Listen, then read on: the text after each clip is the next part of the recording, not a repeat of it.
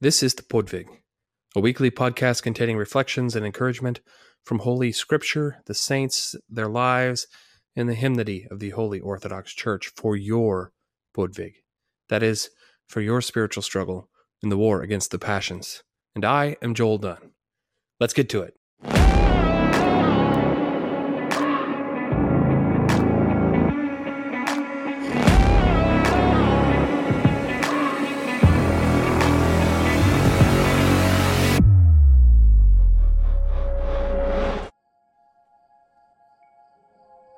In the unseen warfare, Saints Nicodemus of the Holy Mountain and Theophan the Recluse tell us that the enemy watches us constantly, waiting for an opportunity to sow evil in us. The saints implore us be doubly watchful over yourself, lest you fall in the nets spread for you. St. Maximus the Confessor observes that God allows the demons to attack us for five reasons. First, through being attacked and fighting back, we should learn to distinguish virtue from sin. Second, having acquired virtue by struggle and labor, we should keep it firm and unalterable. Third, that progressing in virtue, we should not think highly of ourselves, but learn humility. Fourth, that having experienced in practice the wickedness of sin, we should hate it with perfect hatred. And fifth, and most importantly, that having been freed from the passions, we should not forget our own weakness and the strength of Him that helped us.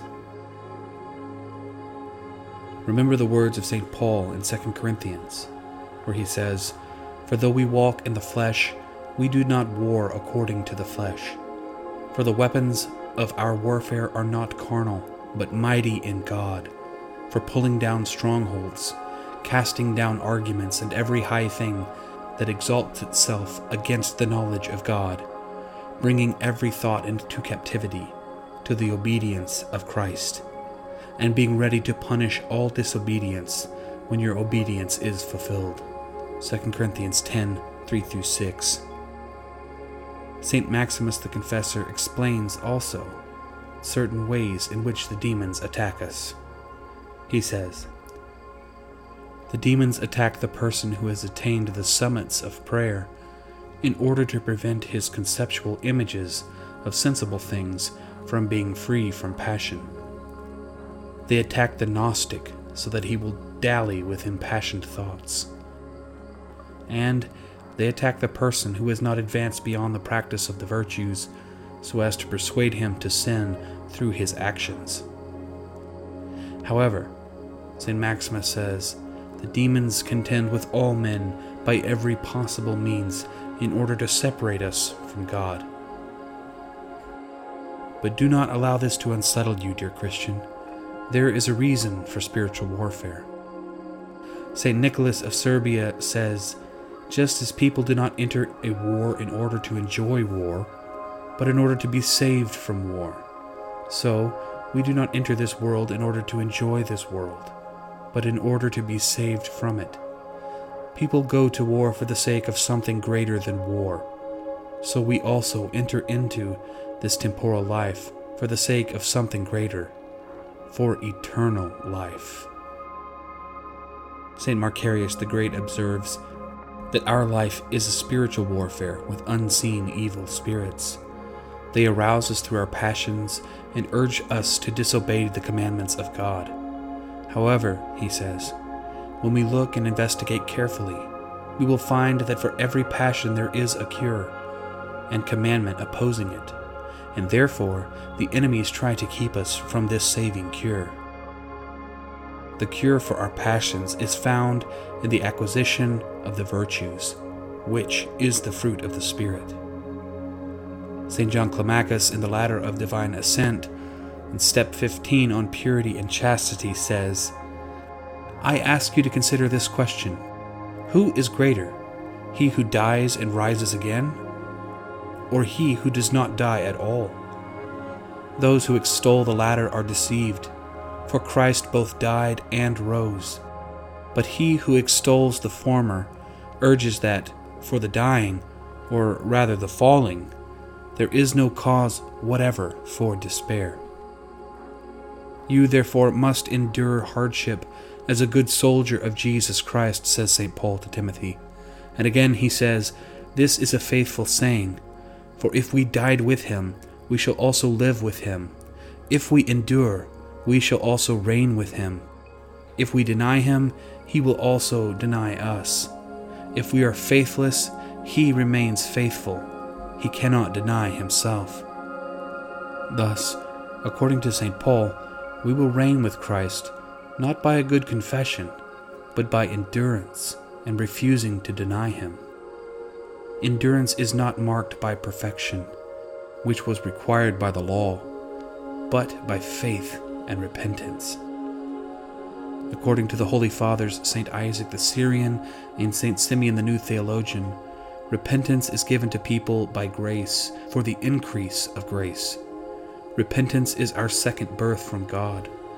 We expect that, thanks to repentance, we will be given that which we accepted as a pledge by faith. Repentance is the door of mercy that opens to those who fervently seek it. Through this door, we enter God's mercy. Other than this entrance, there is no other way to His mercy. As the divine scriptures say, those who have sinned will be justified freely by His grace. Romans 3 23 24. Repentance is the second grace and is born in the heart of fear and faith. Fear is the fatherly staff that rules over us until we become worthy of the spiritual goods of heaven. When we reach them, fear leaves us and goes back. To have faith in Christ, says St. Simeon the New Theologian, means more than simply despising the delights of this life. It means we should bear all our daily trials that may bring us sorrow, distress, or unhappiness, and bear them patiently for as long as God wishes, and until He comes to visit us. For it is said, I waited on the Lord, and He came to me. Practically speaking, we must make every effort to heed the words of Father Seraphim Rose of blessed memory when he says, Only struggle a little more. Carry your cross without complaining. Do not think that you are anything special. Don't justify your sins and weaknesses, but see yourself as you really are. St. Paul, in his epistle to Timothy, says, However, for this reason I obtained mercy, that in me first Jesus Christ might show all longsuffering, as a pattern to those who are going to believe on him for everlasting life. Now to the King eternal, immortal, invisible, to God who alone is wise, be honor and glory forever and ever. Amen. This charge I commit to you, son Timothy, according to the prophecies previously made concerning you, that by them you may wage the good warfare. Thank you so much for listening. Please rate, subscribe, and share this podcast with friends, family, or anyone else you think might benefit from it. You can support the podcast or send me a message through the link that is in the description of this episode. And please join me again next time as we make our sojourn on the Podvig of life.